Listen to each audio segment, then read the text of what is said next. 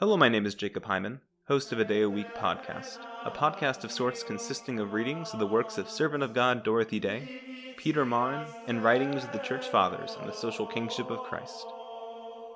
Before moving farther with the writings of Dorothy Day, I believe it important to introduce the most influential person in the life of Dorothy, next to Christ himself, Peter Maurin. Peter Maurin was the co founder of the Catholic worker movement alongside Dorothy, and was the intellectual powerhouse of the two. Dorothy concerned herself with the conditions of the poor and society as they were, where Peter concerned himself with the poor and society as they should be. His personalist and communitarian ethic is most well described in the program of his Green Revolution, which involved clarification of thought, houses of hospitality, and agronomic universities. He believed in the most loving and holy task of making a society where it is easier for men to be good. To understand this forgotten radical, Four articles in the Catholic Worker have been curated, each alternating between Maurin's revolutionary program and Day's analysis of the man himself. While listening to these words and their arresting call to Catholic action, I challenge you to make your listening a prayer and listen deeply to the life of Maurin himself and how his social program was founded out of a deep, daily encounter with Christ in prayer and in the poor. As is written in one of the essays, People who need hospitality and who are suffering in body, mind, and soul are not the ones to be starting agronomic universities, even though God has always used the mean and lowly, the weak and powerless, to do his work. Where in your life do you need that hospitality which Christ and his church provide? Where in your mind, body, or soul might Christ want to share his love for you and bring healing? Might you look to the inspiring life of Peter Maurin and see his humility and charity he had in times of hardship, and ask him to ask Christ to give you the same. Servant of God Dorothy Day, Peter Maurin, Ora pro nobis.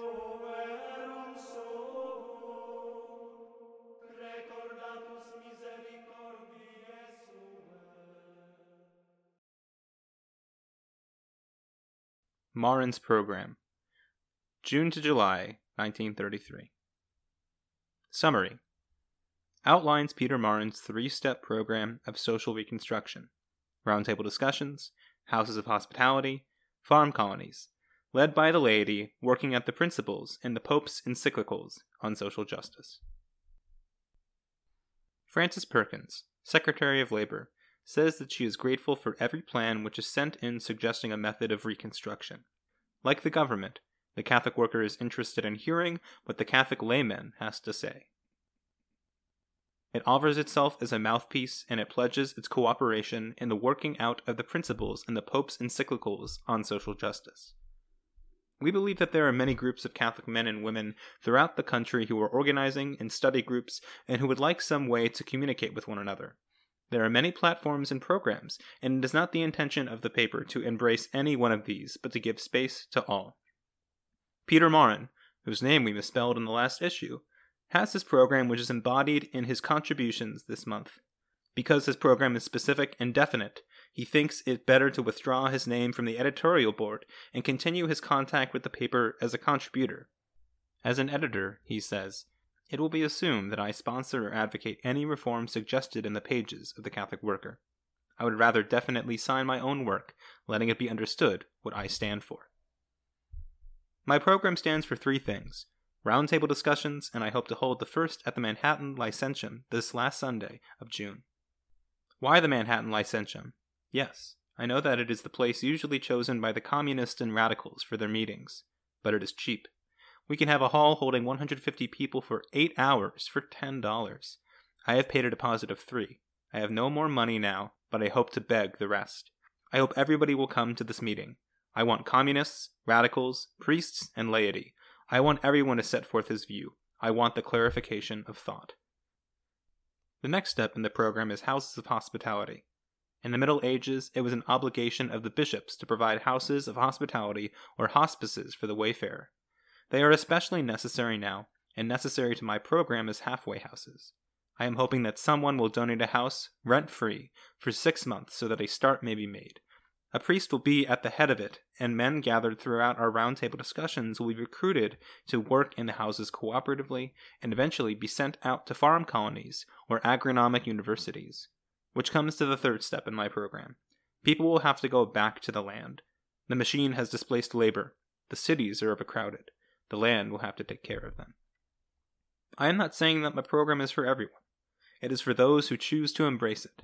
I am not opposed to private property with responsibility, but those who own private property should never forget that it is a trust.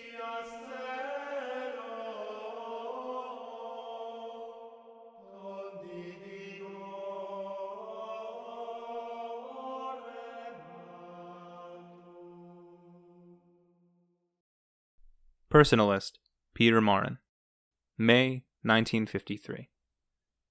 Summary Summarizes Peter Maurin's worldview and discusses his new social order and how his life embodied his ideas.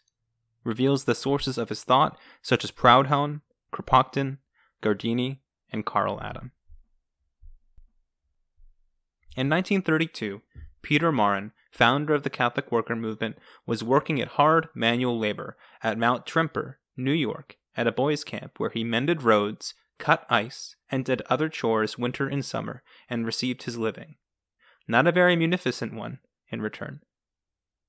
As a French peasant, he lived on soup and bread. His account at the grocer did not come to more than a few dollars a week. He slept in the barn, which was as close to the stables as he could get. He spent seven years in the vicinity of Kingston, New York, studied, worked, and prepared what he liked to call the Green Revolution. Before this, he had traveled through the States and Canada as an unskilled laborer. Before that, he had worked in France, where he was born, at the one thing he was skilled at teaching with the Christian brothers. But he believed, too, that the scholar had to become a worker, not only that he might understand the conditions and problems of the worker, but that the worker, too, might become a scholar, because Peter believed in the people changing their own conditions. He did not speak in terms of the masses being swayed by some dictator demagogue. Peter Maurin studied the prophets of Israel and the fathers of the church. He studied Proudhon, Karl Marx, Kropotkin, and familiarized himself with utopian socialist thought as well as Marxist thinking. He knew whom to turn among Catholic thinkers, and he introduced us to Romano Guardini, Karl Adam, Luigi Sturzo, Vincent McNabb among the priests, and to E.I. Watkin, Christopher Dawson, G.K. Chesterton, and Hilaire Belloc, as well as E.J. Penty and Peter Kropotkin, who was in a way his favorite among the lay writers. When he waved the encyclicals at us, it was not only the social encyclicals of the popes, but also that on St. Francis of Assisi. He preferred St. Francis's way to the industrial council way. He always aimed at the best, and to him voluntary poverty, manual labor was the beginning of all true reform, which was to begin with oneself. First of all, he was a personalist and a communitarian. People are always saying, they don't do this, and they don't do that. He would cry out in ringing accents, We is a community, they is a crowd. And a lonely crowd, David Riesman would say, himself crying out against the damned wantlessness of the poor. Peter would have liked Riesman's book as he would have liked Martin Buber's book, Paths in Utopia. He wanted people to be taught to want the best, and the best for him was the immediate program of the works of mercy, practice in the cities, and farming communes, set up in the countryside where workers and scholars could get together to try to rebuild society within the shell of the old by founding better institutions to take the place of soulless corporations. He spoke and wrote in phrases so packed with thought that to expand them would mean the writing of a book, he saw the need for the works of mercy as a practice of love for our brother, which was the great commandment and the only way we can show our love for Christ. And he saw too that such a practice would mean conflict with the state. Personal responsibility, not state responsibility, he always said. Peter's teaching meant the immediate establishment of houses of hospitality, because it was a time of depression, and not only the worker, but young Catholic college graduates were unemployed. Peter shocked people by calling for an abolition of the wage system and self employment. Young people gave their service, and unemployed workers gave their skills. And readers of the Catholic Worker sent in material goods and money, so that for the last 20 years we have kept going on the basis of voluntary poverty and abolition of the wage system, for those prefer to give their service rather than go out and earn a wage for them. This self employment was an immediate remedy for unemployment, but the long term program meant substituting a new social order to take the place of both capitalism and communism. Peter did not believe in the use of force to bring about this new society. So from the first, we have opposed class war, race war, civil war, imperialist war, and have been surrounded by them all. There is even the war between the worker and the scholar, and Peter faced the reality of that. He spoke of the treason of the intellectuals, and also of the fault of the worker, who permitted his work to be treated as a commodity to be bought and sold. The impact Peter made on us all, from one end of the country to the other, so that houses of hospitality and farms were undertaken from coast to coast, was because he personally lived a life of poverty and work. He knew the skid rows of the country. He never asked anything for himself. His speech was yeah, yeah, and nay, nay. He was a great indoctrinator, a great agitator. He believed in a theory of revolution and advocated much study. The evil is so deep seated, he said, that of course much of the time will be given up to an immediate practice of the works of mercy. But he believed too in constantly trying to create order out of chaos. To be a social missionary, he said in one of his essays, requires social mindedness, historical mindedness, and practical idealism. Because Peter loved most of all what he called the Green Revolution, we are beginning our 21st year with emphasis on the land.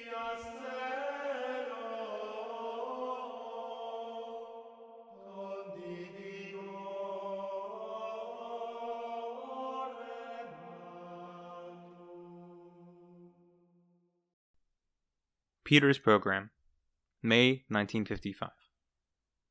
Summary Outlines Peter Maurin's program for social reordering, calls for a green revolution, a return to the village, finds his whole message embodied in personalism, which begins with oneself, blames the Catholic workers' problems and its lack of ability to limit itself. With the May issue of the Catholic Worker, we begin now our 22nd year. Peter Maurin, the founder of the Catholic worker movement, died in 1949, May 15th, on the feast of St. John the Baptist, de La Salle, in whose order of Christian brothers he had taught for five years as a young man in Paris. He was preeminently a teacher, an agitator, he liked to call himself, and he brought to us great books and great ideas and great men, so that over the years we have become a school for the service of God here and now. Many have come and gone in this work, finding their vocation in religion or in the world. As usual, we went out into Union Square this May Day to distribute some 2,000 copies of the paper and to meet with old friends with whom we can talk of philosophical differences and with whom we are united in a passion for peace and justice. Peter's Book On this anniversary of Peter's death, we announce another edition of Peter Maurin's Easy Essays to be published by Thistle Press which is also bringing out another one of Fritz Eichenberg albums shortly. There will be a few copies of the first one left. This book will not only contain Peter's essays in new format, but also some essays about Peter written by his friends, including one editorial from Blackfriars about Peter as a prophet.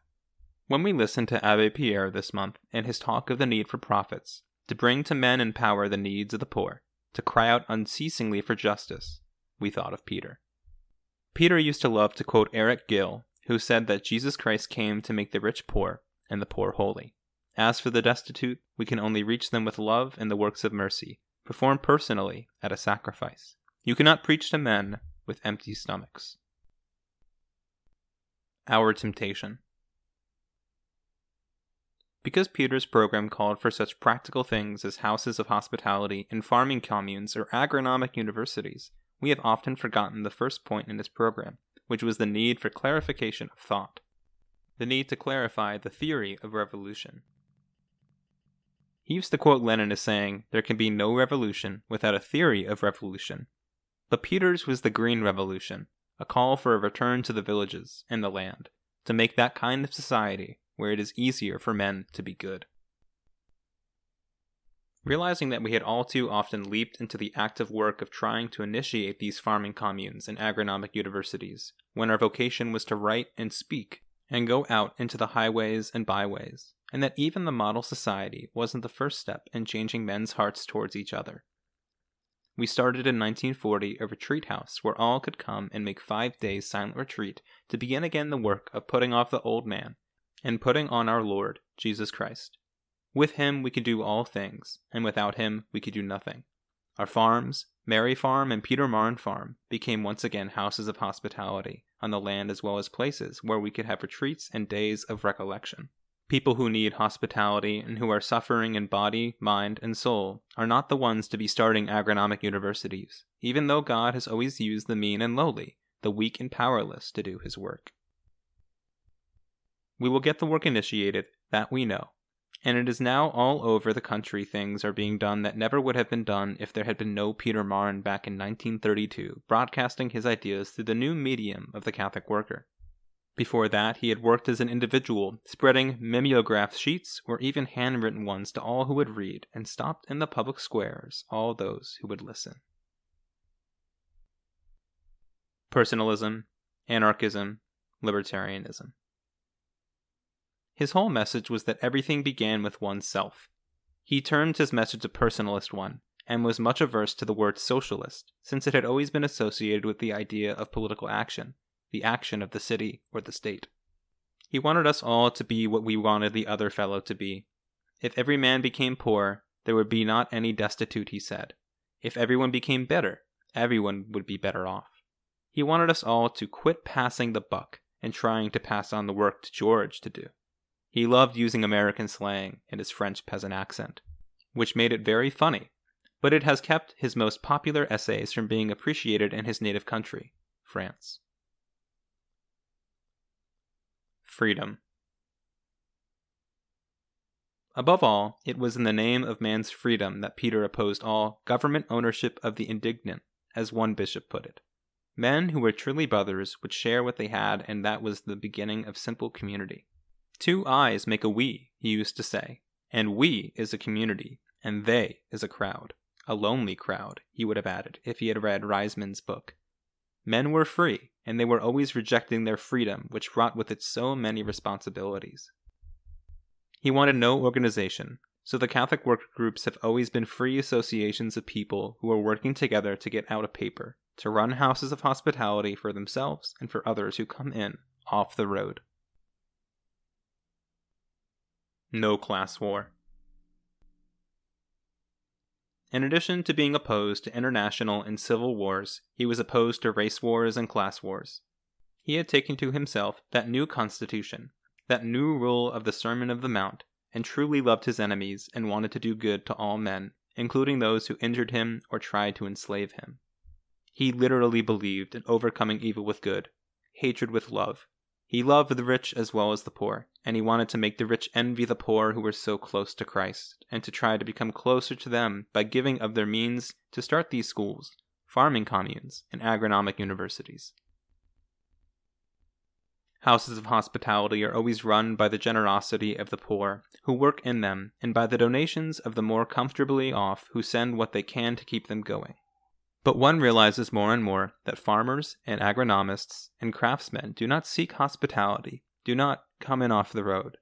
They might give a year or so of their lives if there were the tools to work with, even the houses to live in.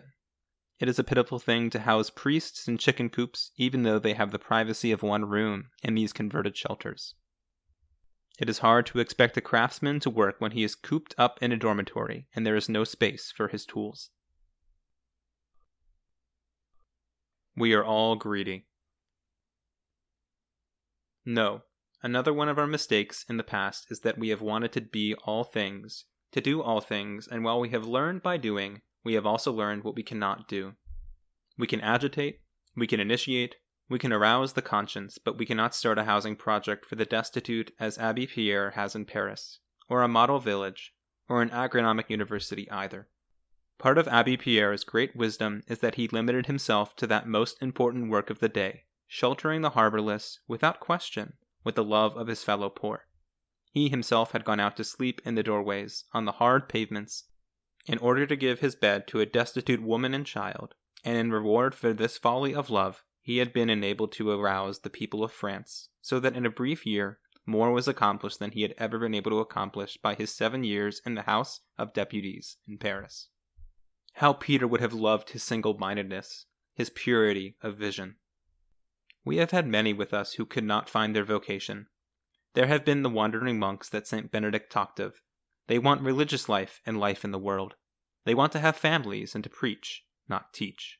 They wanted so much, not recognizing it was God Himself they wanted, that they could not develop the talents God gave them, and wander year after year wondering what God wants them to do.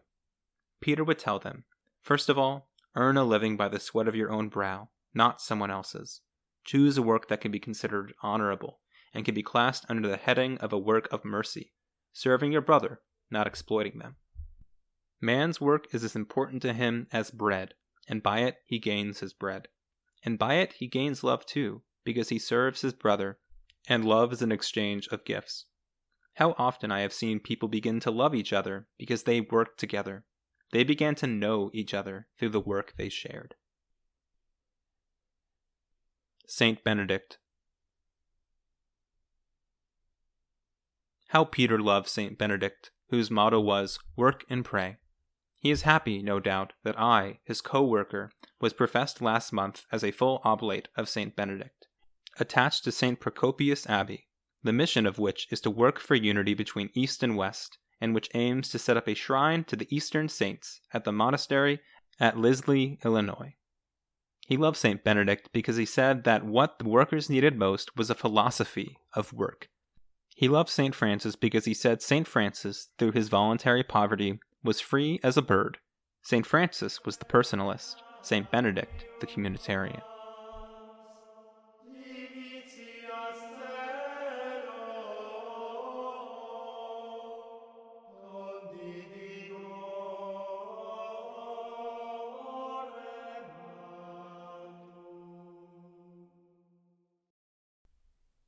Peter Maurin, 1877 to 1977.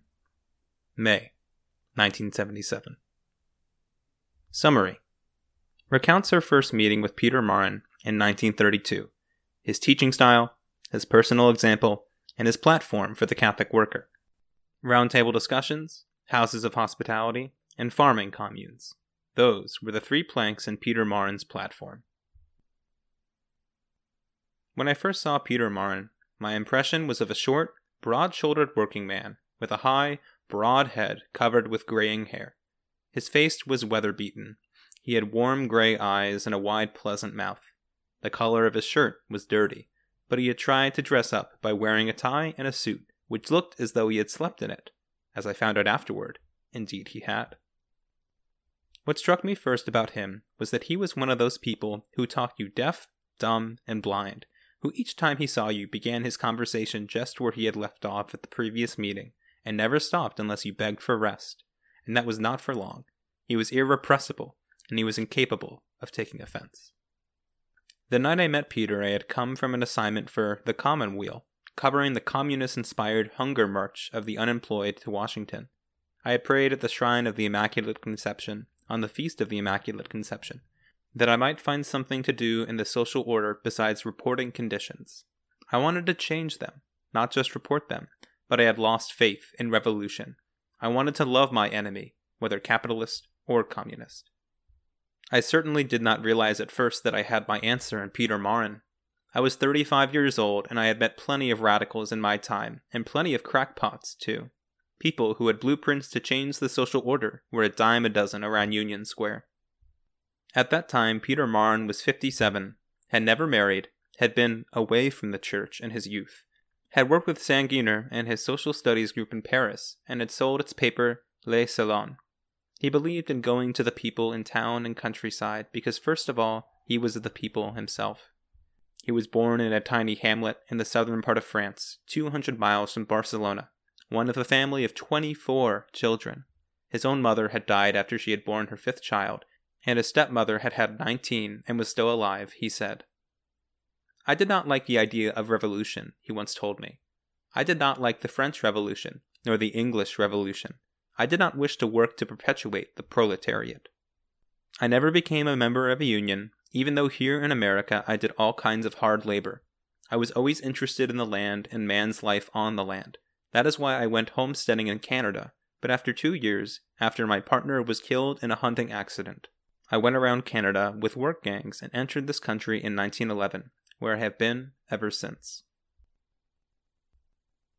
When I first knew Peter, I was busy at a research job which kept me at the library until 3 in the afternoon.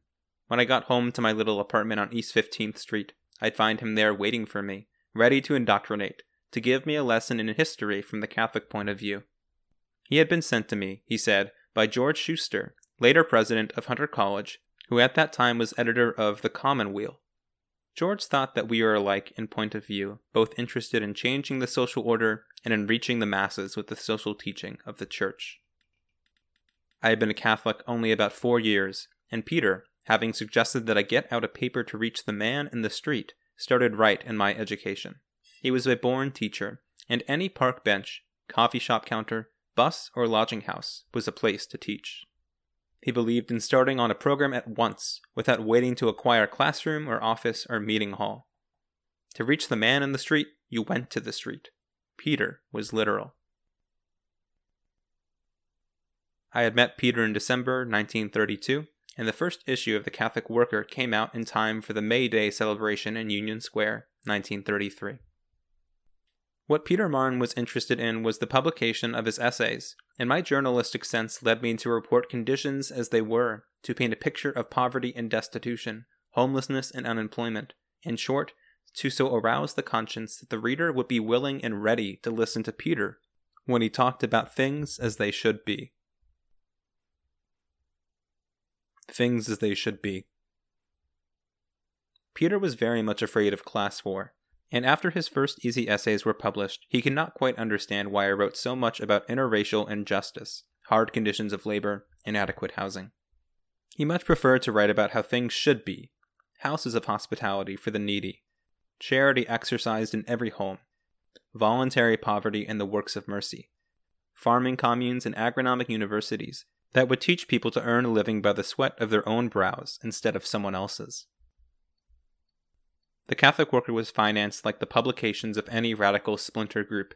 If we had a mimeograph machine, it would have been a mimeographed paper.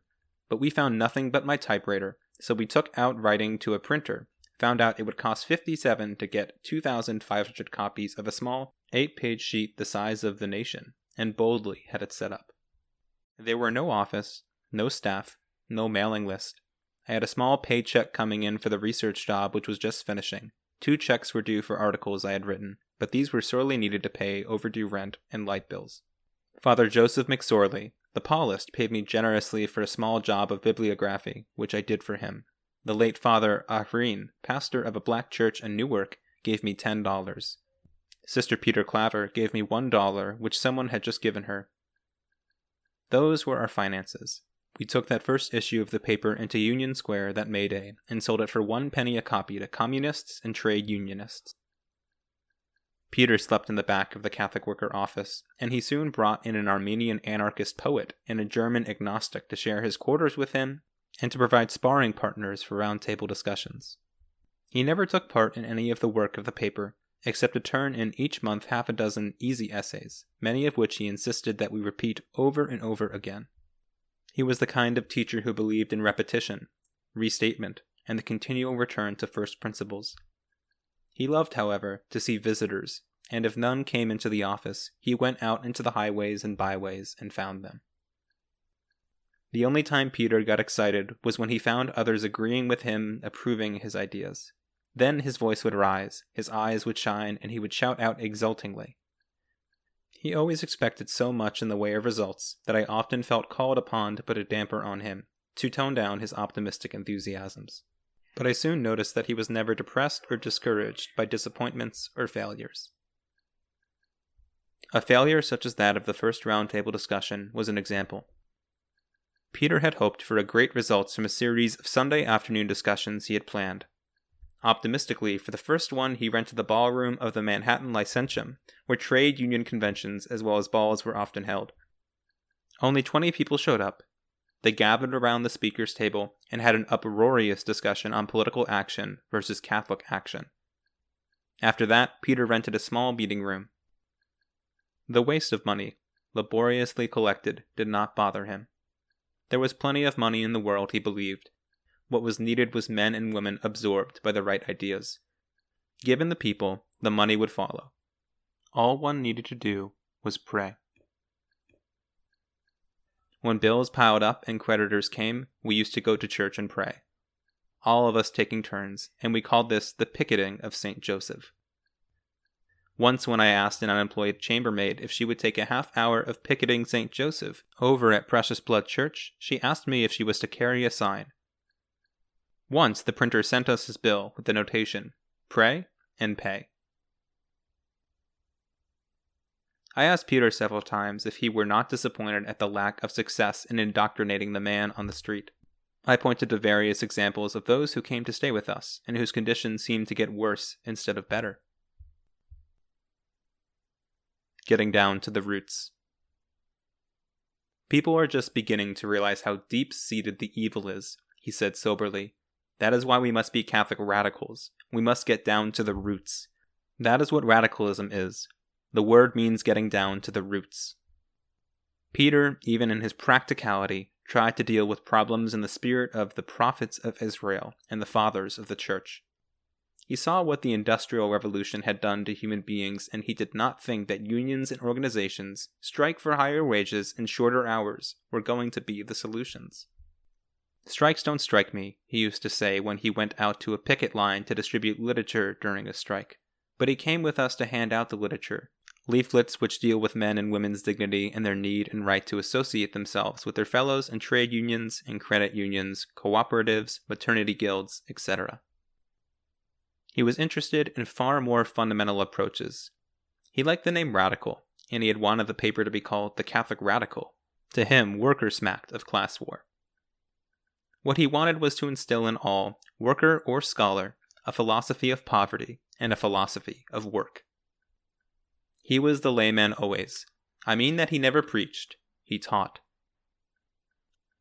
What a crying secularism, the separation of the material from the spiritual, his emphasis as a layman was on our material needs, our need for work, food, clothing, and shelter. Though Peter went weekly to confession and daily to communion, and spent an hour a day in the presence of the Blessed Sacrament, his study was of the material order around him. Though he lived in the city, he urged a return to the village economy, the study of the crafts and of agriculture. He was dealing with this world in which God had placed us to work for a new heaven and a new earth, wherein justice dwelleth. He constantly urged individuals to practice the corporal and spiritual works of mercy. He urged bishops to establish houses of hospitality. Somehow the two planks of the program got mixed up. I can remember well enough how it happened. He had written a series of essays addressed to the bishops, pointing out to them that canon law called for the establishment of hospices in every bishopric. When a reader who had been sleeping in the subway came into the Catholic worker office one day and disclosed her need, the apartment and the offices were already full. Peter's literal acceptance of, if thy brother needs food or drink, feed him, and if he needs shelter, shelter him, meant that we rented a large apartment a block away, which became the first house of hospitality for women. Now we have two houses on First Street and Third Street. Here the works of mercy are still being practiced by the group who get out the Catholic worker, living without salaries in voluntary poverty. Feeding thy brother started with feeding a few poor men. It became a daily bread line in 1936, and the line still forms every day outside the door. Roundtable discussions, houses of hospitality, and farming communes. Those were the three planks in Peter Maurin's platform. There are still houses of hospitality, each autonomous but inspired by Peter, each trying to follow Peter's principles. And there are farms, all different, but all starting with the idea of the personalist and communitarian revolution, to use Emmanuel Mounier's phrase. Peter was not disappointed in his life's work. He had given everything and he had asked for nothing, least of all for success. He gave himself, and at the end, God took from him the power to think. He was anointed at Easton for a bad heart condition, and a few years later, on May 15, 1949, he died at Maryfarm in Newburgh, New York. Garbed in a donated suit of clothes, he was buried in a donated grave in St. John Cemetery, Brooklyn. Obituaries were not only found in the Industrial Worker, a Chicago IWW paper which was on the subversive list, but also in the Osservatore Romano in Vatican City, which carried its notice on the front page. God has taken him into paradise with Lazarus, who once was poor. May he bring us, too, to a place of refreshment, light, and peace.